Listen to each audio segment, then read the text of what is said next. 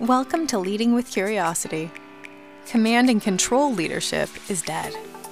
We interview leaders, entrepreneurs, and executive coaches challenging old paradigms and fostering cutting edge leadership. Here's your host, certified executive coach, Nate Leslie. Hey, listeners, welcome to Leading with Curiosity. My guest today was the Director of Finance worldwide for Apple. He went to Princeton, has his master's in engineering, did his uh, MBA at Stanford University, worked decades at Apple in big leadership jobs, and one day, the arrival of a new family member realized it was no longer sustainable or what he needed. Rusty Gaylord is an executive coach at Silicon Valley Dream Builders. I love this conversation with Rusty. We explore what it is in your life that you're moving towards. What kind of life do you want? How a coach can help you get there, but that's all within. What questions do you need to be asking yourself that you're currently not? We look at his career, which on the outside was uh, a very successful career. And we explore this idea that there's different ways of doing things, and the status quo or what you thought you wanted isn't always the thing. Uh, we explore leadership and this idea of helping people feel seen, heard, and understood as leaders and leaning into difficult conversations with courage. Covered a lot in a short amount of time. I hope you like it. Here he is.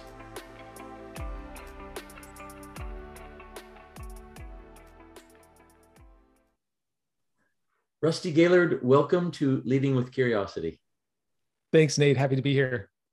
You know, the first thing that caught my attention when we met uh, online, as we did, and I saw what you were doing in the coaching world, um, is your background. Uh, undergrad at Princeton, uh, University of Dayton, master's, Stanford University, MBA. You're based in the Silicon Valley now, and you had a huge job at Apple. And one day you decided that that wasn't the right fit. Can you just share uh, with our listeners your journey to this point today?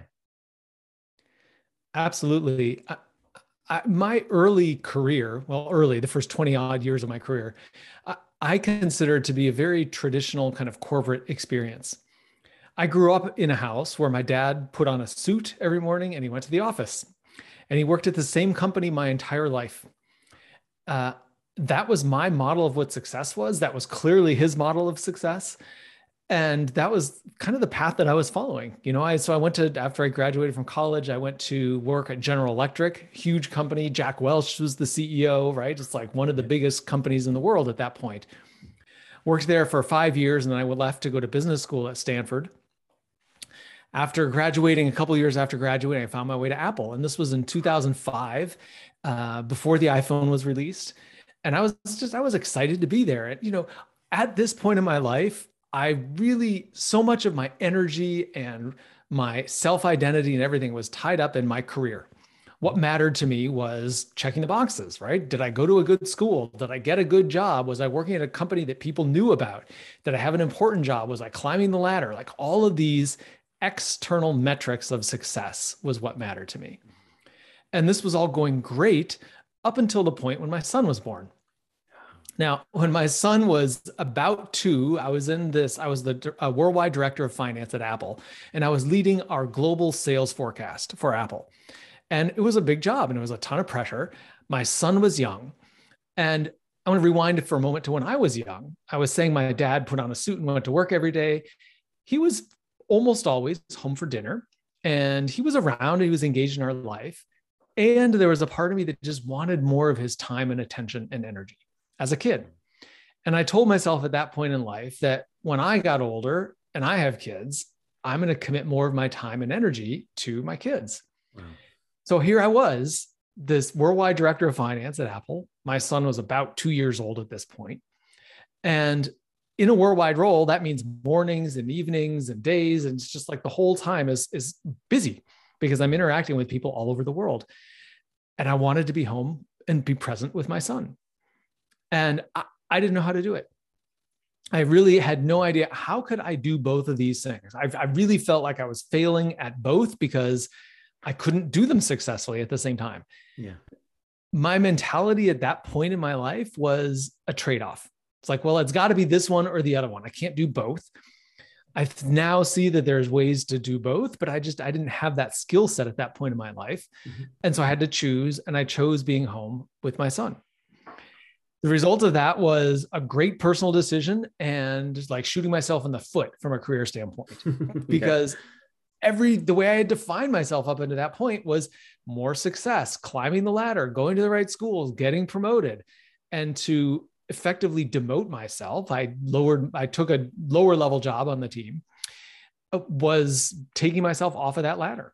And everything that had been important to me all of a sudden was in some ways absent. And that really started the beginning of a process that years later led me to becoming a coach.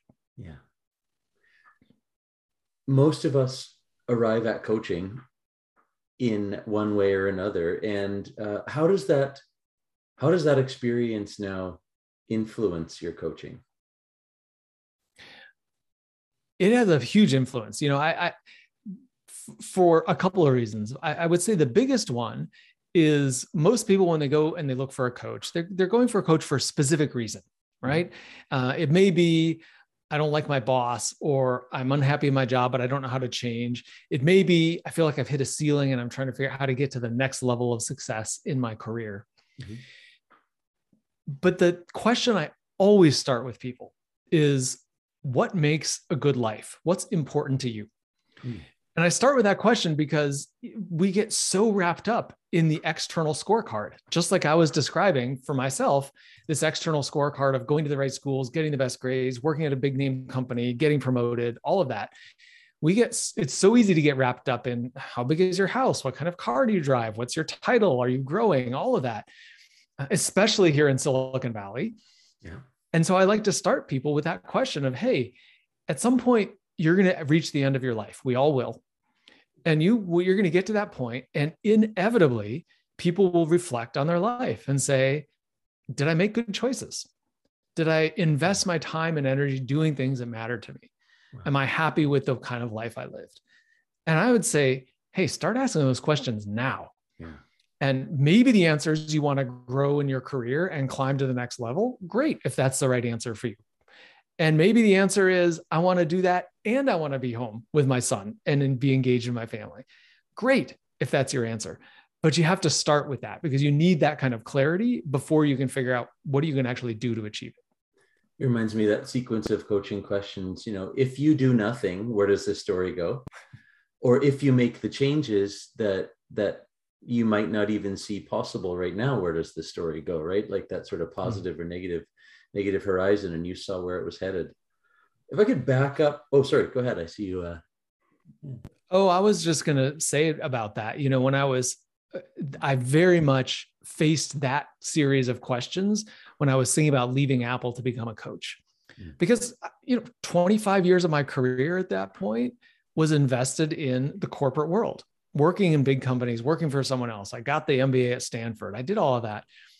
And I was contemplating walking away from that to become a coach. And it freaked me out. Um, and I had to ask myself exactly that when I'm 80 years old or 90 years old and looking back at this moment, what will have been the better choice? The status quo to play it safe, to stay at Apple, or to take a huge risk to walk away and go start my own business? Yeah. And when I ask myself the question that way, with the benefit of imagined hindsight, it was so obvious to me was that it? the right answer was to leave and go become a coach. Even if it was a miserable failure and it was a disaster and I had to go crawling back on my hands and knees to Apple and say, please take me back.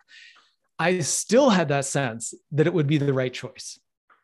I remember when I was getting into starting my own business 20 years ago, someone with a lot of experience said, You can always go get a job, Nate and at that time in my career i didn't actually believe that i thought like being able to find a job was a really um, even that was great fortune. And i don't mean to sound anything other than um, more experienced now than i was then but i think what he what he meant was when i look at the story that you just described 20 20 years of a career yes you absolutely could have gone back and get got another job if you mm-hmm. needed to. You were extremely employable with that type of experience right um, yeah. and so what is it that's stopping people from taking the leap and not everyone needs to go start their businesses but what taking that leap to have that positive time horizon and start moving self moving yourself towards that that that dream yeah. scenario you know the as i've worked with so many different people and thought about this in my own life and watched other people make choices whether that's to continue the status quo or to make a choice to make a change i believe so much of this comes down to one simple attribute and it's courage mm. it's the willingness to do something that you don't know what the outcome is going to be. You know, people, I think people misunderstand courage. People think courage is the absence of fear. And it's not that at all. Courage is a willingness to move forward in the presence of fear. It's a willingness to say, I am fear, I am nervous. I'm a little afraid about this. I'm uncomfortable. I don't know how it's going to turn out exactly, but I'm going to do it. And that's what courage is. And when you were talking about finding another job, for most of my career, finding a job was very intimidating to me. Mm-hmm. Uh, I was always nervous about the interview process and will they like me and will I be accepted and just that whole uh, that whole process, that whole emotional journey of getting a job. And I think what's changed in me now, when you were talking about experience, is not that my qualifications are different or anything like that, but I just I've got this belief that it's going to work out. It will turn out. It'll be okay. Yeah. And if I can sit in that belief, that is really a place where courage is born. It may not work out exactly the way you want it to, but it'll work out. It's that same value and characteristic that in our pre interview, when we were talking about effective leadership, it's having the courage to lean into things when they're uncomfortable. So it's, uh, mm-hmm. you know, it's that, it's that same um, line of reasoning and value that, that we can carry with us in the presence of fear.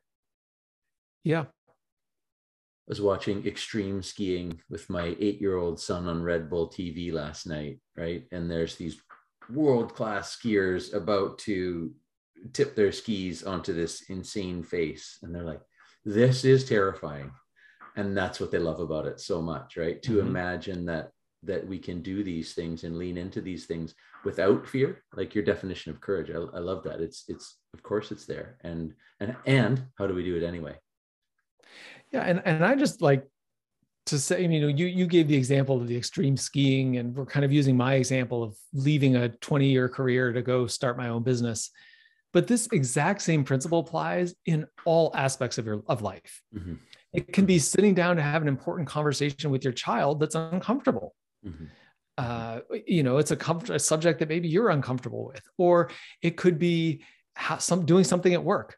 You know, I one of my examples was a pretty major project that I was leading that failed at work because I was doing the thing that I was good at instead of the thing that I really needed to do because I was oh, afraid. Oh, yeah. I was uncomfortable. I was uncomfortable with this thing that I really needed to do. I wasn't that good at it. And so I did the thing that I was really good at, and the whole project didn't work. So I'm happy to give more details on that, but it's just yes. an example that this principle applies everywhere.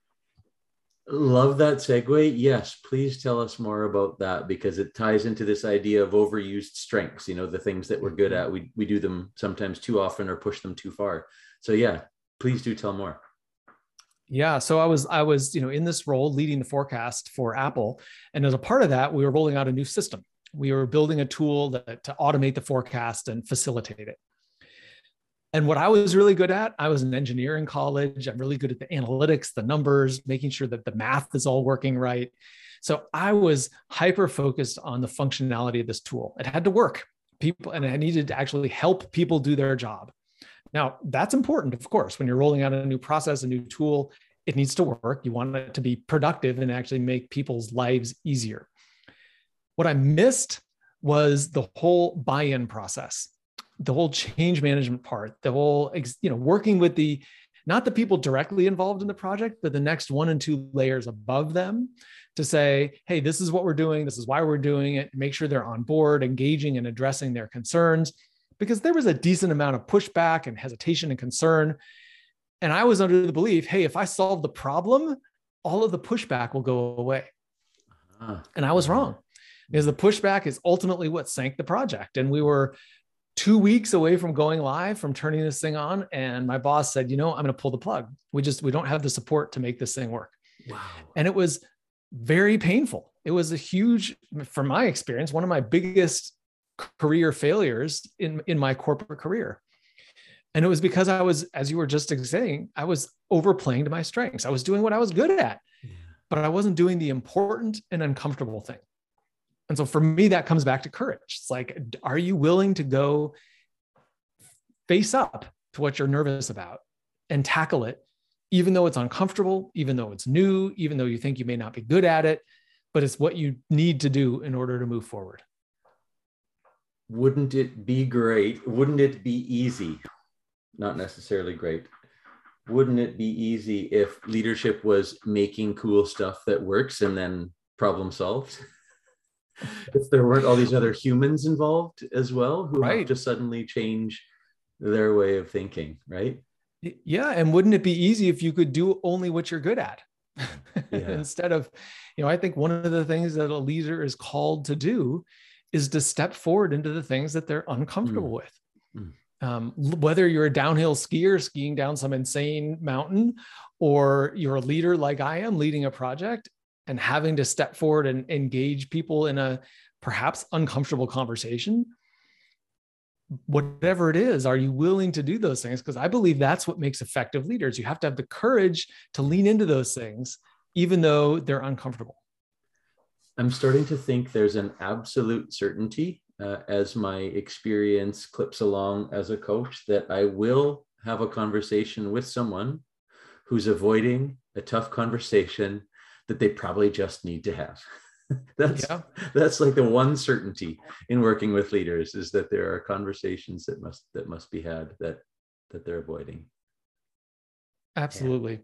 Yeah, and I'll, and I'll just say one little piece on that, which is many people don't even realize they're avoiding it, or they're so used to avoiding it that they don't. They're just it's just normal at this point.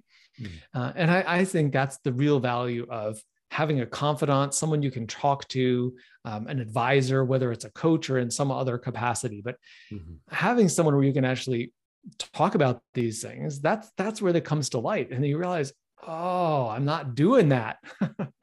you still don't want to do it, but you're willing to do it because you know that's what leads to growth. Yes. My uh, mentor in coaching, I was struggling with a client, and after I bitched about it and explained the situation, said, I'm just curious what you shared about how you're experiencing this client. And I thought about it and I said, mm, I haven't. I've just been working really hard to, you know, win him over and ask just the right question. Well, what might you gain if you shared your experience with him? Mm-hmm. Well, maybe you know. So you know where this story is going. I yeah. worked up the courage to share my experience with this client, and two minutes later, and from that moment on, uh, the entire relationship changed. And so that question I carry with me often: What have you shared about this experience with this person that you're challenged by? and normally they say oh no i just bitched to my friends or my uh, my colleagues or my partner about it instead of taking action right yeah well so i've had that exact same experience with my clients and the other really cool thing about that is usually whatever's happening in my dynamic with them is also happening in their dynamic with someone else someone else they're working with right? So it's that same thing that's dynamic between me and that other person is another is the same dynamic that's going on with that person in other aspects of their life. And so that's one of the real beauties is to shine light on it. Yeah yeah. If i notice it it's it's there's a high highly likely that it's a thing and that it's yeah. uh, that it's showing up in other areas absolutely yep. for sure yeah. could you back up into your career where coaching was first introduced into your life uh, mm-hmm that that then led you to to pursue it as as that option that you were taking absolutely yes i uh, you know so I, I told you about shooting myself in the foot with my career so mm-hmm. I, I did that and i was in that job for many years And at some point along the way, you know, first couple of years were great. A few years into it, I said, you know, I really want to do work that is more meaningful, where I feel more engaged in my work. Because up until that point, a lot of my engagement came from progression and moving up the ladder. Mm. And since I had taken myself off of that track, I wanted to still feel engaged and like I was moving forward, just not in the same way that I was moving up the ladder. But so that was missing. So I was looking for that, but I didn't know how to find it. My the question I kept asking was, what am I qualified to do? Who would hire me? What kind of job can I get? And I literally remember looking at my resume one day and saying, how can I leverage this experience into something I want to do? Mm. And I had no ideas. I couldn't come up with anything. So there were years where I was in that job because I couldn't come up with another path. And I, I just want to be clear I had a great job. Apple's a mm-hmm. wonderful company. I had a good job. I could manage it well. I was paid well. So there, there were a lot of really good things about that job. So I'm not mm-hmm. making it to sound out to sound like I'm some kind of victim here because I know I'm not. I was in a very mm-hmm. fortunate position. And I knew that I wanted something to change. I just didn't know how to do it. And so I felt very stuck in that aspect of this situation. Mm-hmm.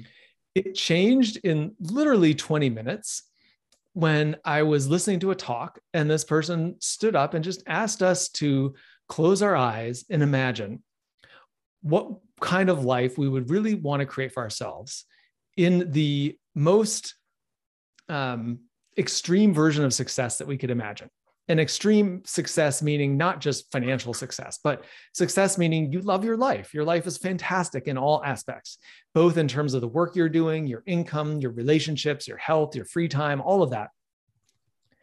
And in that moment and she she then challenged us to say what are all can you let go of some of the reasons that stand in your way? Like how could i ever do that? Or I don't know the right people, or I don't have the right background, or I wouldn't make enough money, or what would my parents think, or my friends think? And to put all of those reasons away and just imagine what would great success look like in your life. And she just through that process that she walked us through, and in that 20 minutes, I just came to realize what if I did this kind of work? What if I hmm. talked to people about what mattered in their life? Because I had had some experiences in my life where I had people come into my life where I really connected with them and could share the ups and downs and the challenges and the failures of my own personal journey. And it was such a big impact in my life that I wanted to bring that to other people. So that was opening the door, which I then pretty quickly walked through and went down this path to become a coach. Yeah, and tell us about that. We've we've talked about your your your previous journey. Tell us about your your coaching, your business, and and where it's taken you. Yeah, it's been wonderful, and uh, perhaps not surprising to anybody listening to this story, uh, more challenging than I thought it would be. Mm-hmm. you know, as described the first part of my career, it's like it went really well. And I figured, well, this is going to go really well. And it, it has in many respects, and it's been challenging. I've come to this appreciation that the challenge is a fun part of the journey. It's what I actually like about what I'm mm-hmm. doing. Mm-hmm. And it's been a real honor and a privilege to work with people and be a part of them shaping their life in a way that's meaningful to them. And that looks anywhere from leaving their career to go back and get a master's degree and go into a whole different field to changing jobs to even staying in the same company, but doing their job differently so that they make mm. decisions more quickly, they have more time, they delegate things better, and enjoy life more and just enjoy time for themselves and with their family and all of that. So the I, and I share that just to say there's no, you know, when I go back to this question of what kind of life do you want? There's no right answer to that question. It's your answer to that question that matters. And thinking about what is it that you want? Because once you get clear on that, you can do it. And that's the part that I love about the coaching work I do is seeing people realize that in their life is just it's inspiring I appreciate that you took it there because we started with your journey, which did include a big career shift. And for anyone listening, you know, for the first time here or whatever, that's that's that's just the conversation that we were having. But much of what we do is helping people do things differently, more more mm-hmm. meaningfully, more effectively, to you know increase their leadership effectiveness, um, to to get more, squeeze more out of uh, out of out of the experience, out of the team. So it's um, there's so many places that that the journey can go for a coach, but also for someone uh, on the other side of it, walking in step yeah. with us, as we say. You know, the the um, the title of the uh, episodes often comes at some point in the conversation, and, uh, and and I have a hunch that it's somewhere around the what kind of life do you want? Mm. Uh, what kind of yeah. life do you want? It it uh, which is one of the first questions you ask people, and I might even steal it.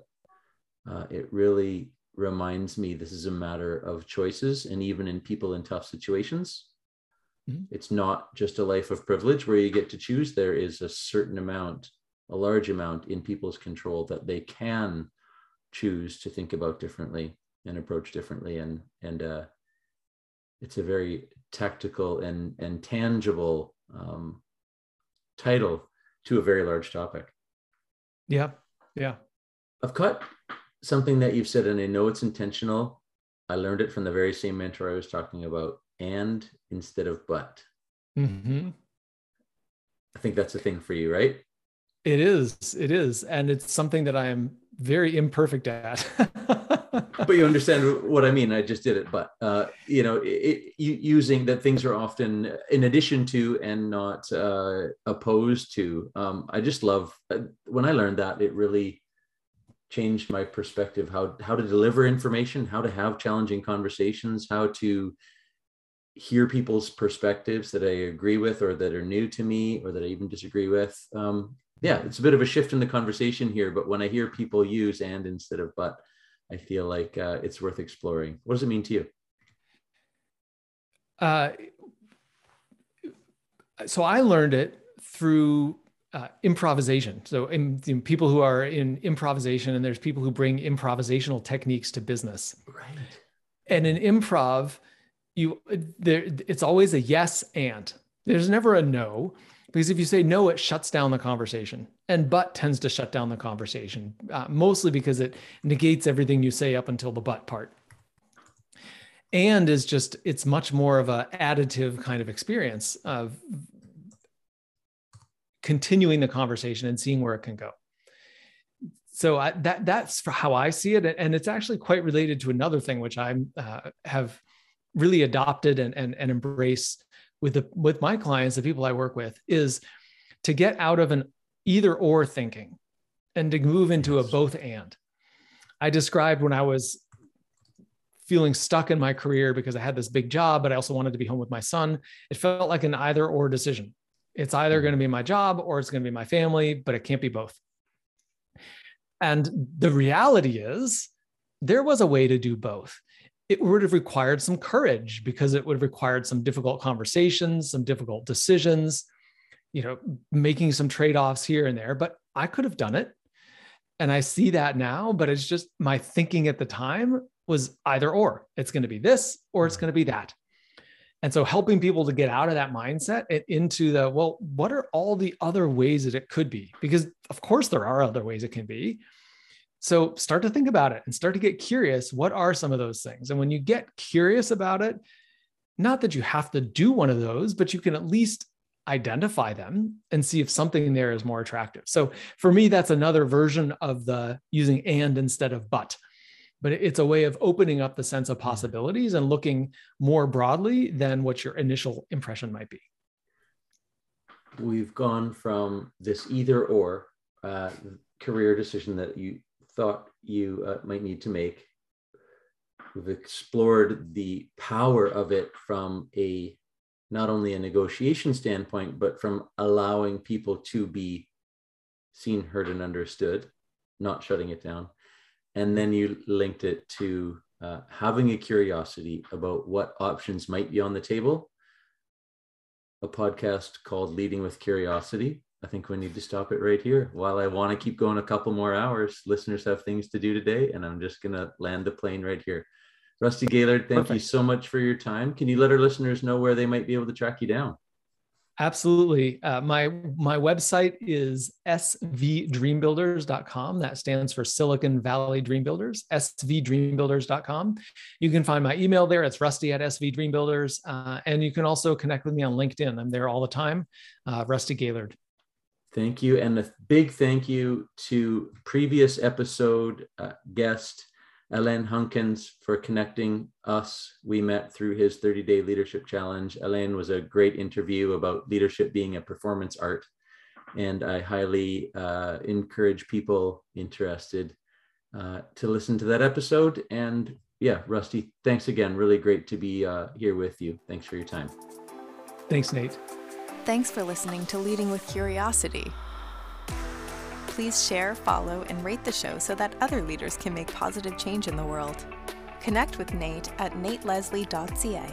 And remember, the brain behaves very differently when encouraged to think rather than told to listen.